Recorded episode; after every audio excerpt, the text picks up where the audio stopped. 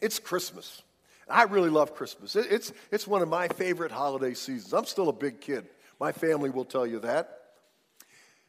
I talked last week about the fragrance of Christmas. And we talked about all the different fragrances of Christmas that smell so good. But the most important fragrance of Christmas is you. It's me. It's believers in Jesus Christ. We discovered last week that that's God's desire that we're the aroma of Christ. That everywhere we go, that we should be a reminder. People should smell a little bit of the, of the presence of Jesus. And my challenge last weekend, if you weren't here, and if you weren't, let me encourage you to, to get the message. Either go online and download it, or, or go online and listen to it, or go to our resource table and get a copy of it. But I gave some very practical suggestions last week of how we can be the fragrance of Christmas. How we can really keep Christmas, the message, the reality, the reason for the season in Christmas when so many in our world and our culture are just going about a secular experience. And so my challenge remains that this month especially, but you know always, we should be the fragrance of Jesus Christ wherever we go. So as you go through this Christmas season, let me encourage you to keep those things in mind. Uh, be the fragrance of Christ.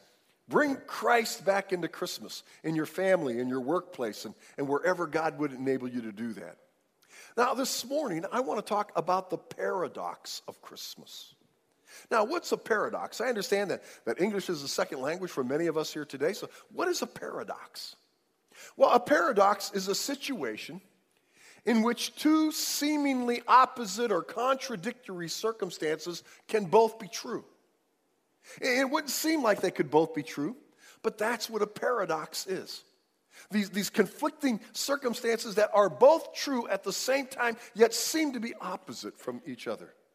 And, and I would present today that, that I think Christmas and the Christmas story is, is the most significant paradox of all paradoxes in human history.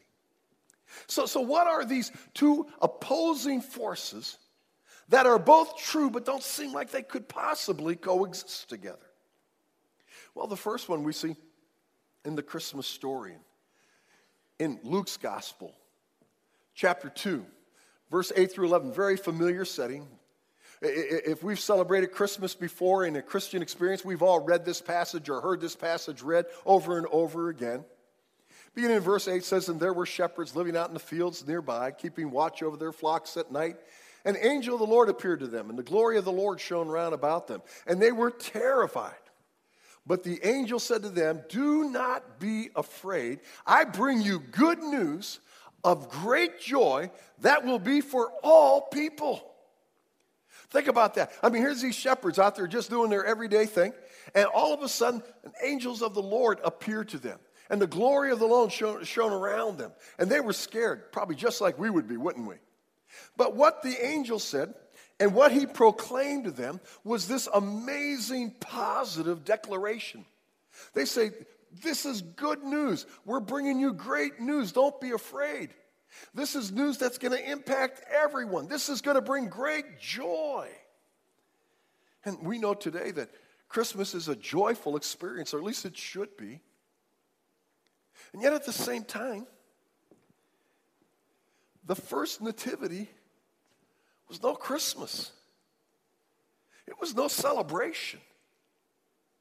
It was not necessarily filled with joy, and the vast majority of people missed it. They didn't even realize that it had occurred. In fact, for some of the key Christmas characters, that first nativity, that first Christmas was anything but peaceful, anything but joyous.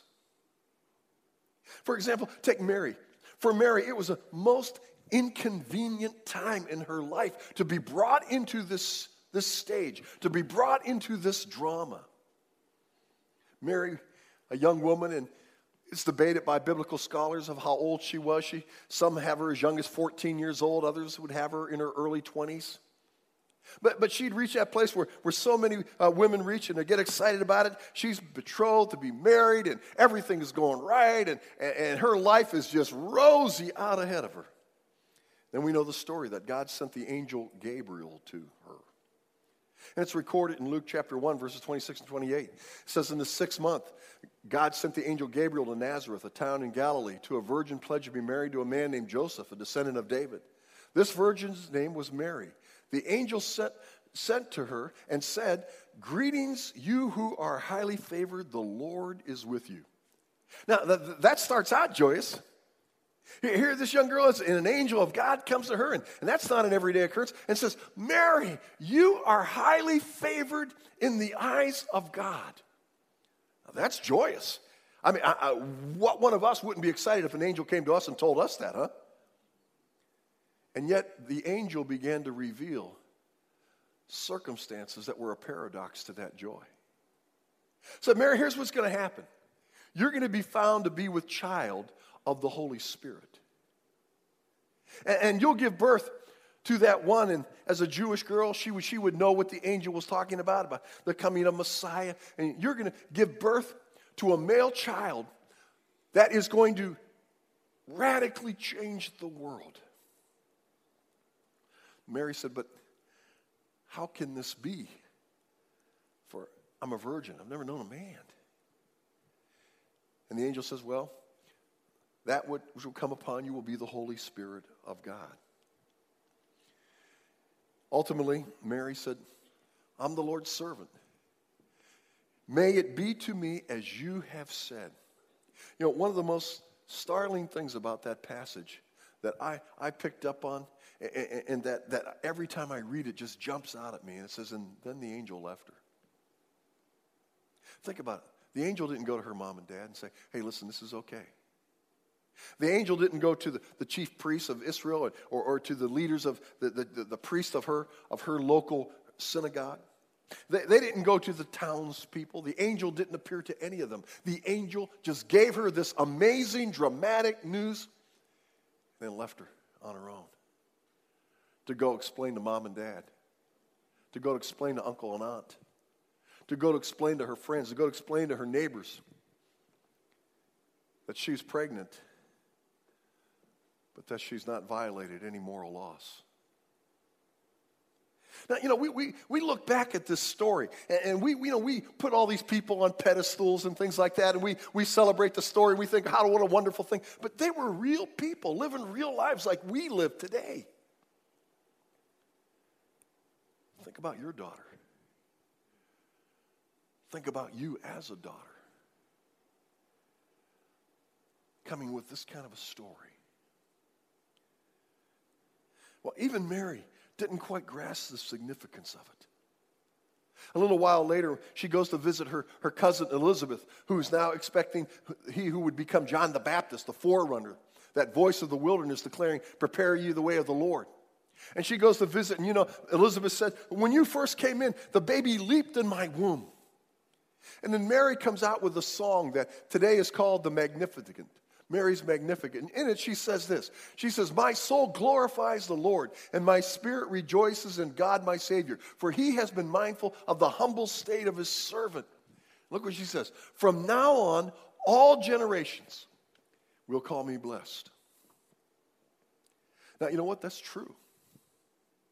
As we look back at this amazing young woman, as we look back at this vessel that God used to bring into our world Jesus Christ. We, we, love her. And we do call her blessed. But think about it, she never experienced that in her life. Her life would have been constantly filled by the skeptics, by the doubters, by the criticizers, by the gossips. And even this child grew up to be rejected by the entire nation and to be crucified. It was a most inconvenient time for Mary. The same token, it was the most inopportune time for Joseph. Joseph's the same thing. He's excited. Guys, remember how it was when, when, when we were getting married and, and we finally had, had talked the woman into saying yes? You, you remember how great that was, huh? And it was exciting. We just had the whole life planned out. You know, we'll have a house and I'll work my job and we'll get furniture as we go and, and, and maybe we'll have some children and this is going to be amazing. That's where Joseph is. Joseph is excited. He's ready to go. He's betrothed in marriage. And in the Jewish culture, when you got betrothed and the marriages were arranged, there was a year period of time between the time you got engaged to the time you got married. But you were legally married once that marriage was arranged.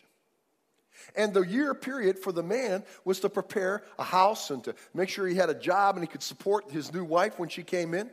For the woman, it was a time to, to prove her purity. And now Joseph's world is rocked. As it declares in Matthew chapter 1, verses 18 and 19. When it says, This is how the birth of Jesus came about. His mother Mary was pledged to be married to Joseph. In fact, she was already legally married to him. But before they came together, she was found to be with child through the Holy Spirit. Now, we know that she was found with child through the Holy Spirit. The angel told her she was found with child through the Holy Spirit. But what's Joseph going to say? What's Joseph going to think? And in fact, what he thought was this being a just man, he was a loving man, and he had three options. Number one, he could have her put to death. Number two, he could divorce her either very publicly or privately, or he could continue and marry her, which would not be the usual option. And in fact, Joseph was considering doing a very loving thing, and he was considering just calling the whole thing off and as quietly and discreetly as possible, just divorcing her and putting her away and moving on with his life. See, that's where God did intervene. And we know that, that God did send that same angel in a vision, in a dream to Joseph. And he, and he said to Joseph, Don't be afraid to take Mary as your wife because that which is in her is conceived of the Holy Spirit. She's done nothing wrong, Joseph. And so Matthew 1 24 and 25 says, When Joseph woke up, he did what the angel the Lord had commanded him, and he took home Mary as his wife. Now, now again, we, we, we got to understand in that culture, in that day, what that meant. Don't you know Joseph's family would say, What are you thinking? Are you crazy? Don't you know his friends would say, Joseph, she has disgraced you. What are you doing? Get rid of her. If you want to be compassionate, then, then do it discreetly. But, but she has no place. She has dishonored you at the very beginning of your relationship. But he went ahead and he married her. He, stepped, he stayed married. He had no union with her. Because the whole honeymoon thing. And he gave him the name Jesus. Now, you know, we, we could just roll right over that. But do you understand the significance of the fact that he named his son something other than his name? This is his, this would be the first son in the family. This is a son to celebrate. This is a son to carry on the legacy, the heritage. This is a, the firstborn that gets a double blessing in the family of any other son born or any other child born. And undoubtedly, as it was with Zechariah, who named John John instead of a name after him, and people say, no, no, no, his name can't be John. It can't be John. It's got to be Zechariah. It's got to be Zechariah. And then when Zechariah's tongue was loose, remember the story? It's another amazing story of Christmas. He said, No, his name is John. Same thing. They must have said to Joseph, No, no, no. You can't name him Jesus. You can't name him Yeshua. He's your firstborn.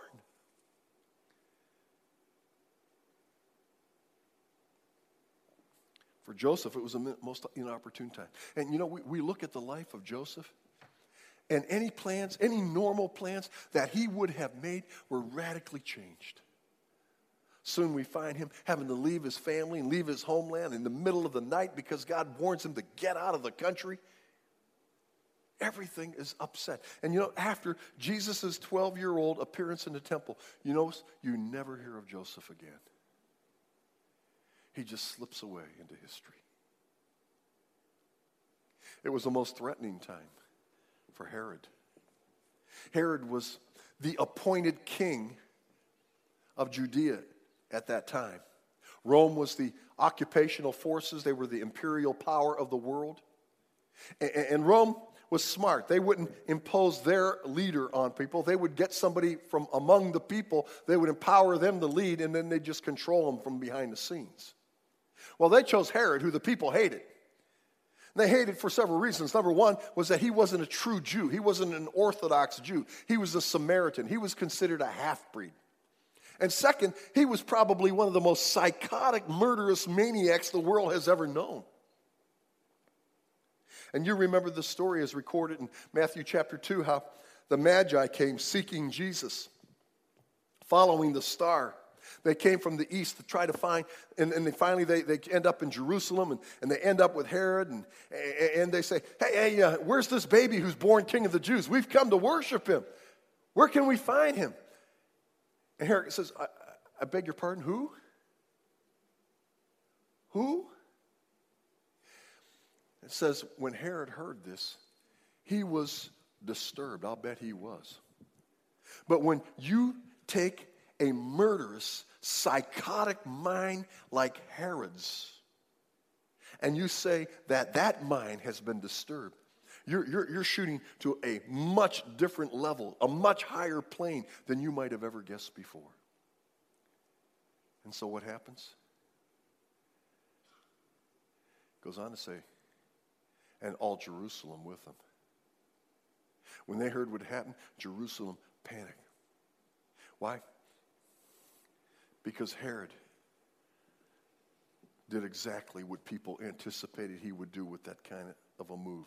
He ordered that every baby, two years and younger, when he discovered that the wise men had deceived him, they hadn't come back as he had ordered them to do, tell him where the baby was, he ordered the genocide. He ordered the murder of every baby two years and younger from Bethlehem and its vicinity to wipe out this king, to wipe out this threat. And so it was a threatening time for Herod, but it was also a most traumatic time for those parents. Their sons murdered by their own king. For Jesus, it was a most fateful time. For that birth of Jesus that we celebrate today and we sing songs about today and we reenact in Christmas pageants. For Jesus, that started the clock ticking to his ultimate crucifixion. The Bible declares 1 Peter 3:18 for Christ died for sins once for all, the righteous for the unrighteous to bring you to God. He was put to death in the body but made alive in the spirit. The birth of Jesus started the clock ticking for his crucifixion. The first nativity was no Christmas. It was no celebration. So, so do you see the paradox? in the angel's declaration. Good news, everybody. Good news to the world. An amazing thing has happened tonight. Good news for Mary. One good news for Joseph. Wasn't good news to Herod. Wasn't good news to those parents whose sons were ripped out of their arms and murdered. There's the paradox. How can both of those be true? How could it be such a horrific time for the individuals living that experience and yet be true that the angel's declaration that this is good news for all men for all time? Well, the paradox is answered. In the second part of the angel's declaration says, Today in the town of David, a Savior has been born to you. He is Christ the Lord. See, that's the answer to the paradox. As horrible as the historical circumstances were, as inconvenient, as inopportune, as threatening, as traumatic as those circumstances were, that was the greatest night of all nights for the Savior of the world came into the world. Now, you know, we, over the course of history and and in this day of grace, when salvation is such a free and easy thing for us, we've lost the significance of this whole salvation idea. In Hebrews 9 15 says, For this reason, Christ is the mediator of a new covenant, that those who are called may receive the promised eternal inheritance. Now that he has died as a ransom to set them free from the sins committed under the first covenant. Understand this that Jesus didn't just merely die on the cross, Jesus became the ransom. See, we were born into sin, and our eternal souls were being held hostage by Satan and by the righteousness of God who can't just wink at sin. He's got to judge sin. And there was nothing we could do to change our situation. We were hostages. And the ransom that was demanded to set us free was the death of God's own Son. And beyond that, the book of Romans 8:34 says, "Who is he that condemns? Christ Jesus, who died, more than that, who was raised to life, is at the right hand of God and is also interceding for us. Not only did he die to pay my ransom, not only did he die to pay your ransom. See, that's the good news. The ransom has been paid and freedom has been granted. We now can know beyond a shadow of a doubt that heaven will be our home and that our sins are forgiven. Why? Because of what Jesus did. Because of that night. That's what the angel was proclaiming. That's the answer to the paradox that now you can be set free. And not only set free, but knowing that we will continue to sin.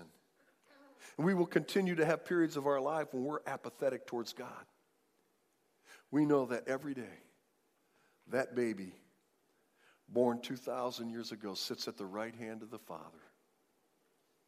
And he intercedes for us over and over and over and over and over and over again.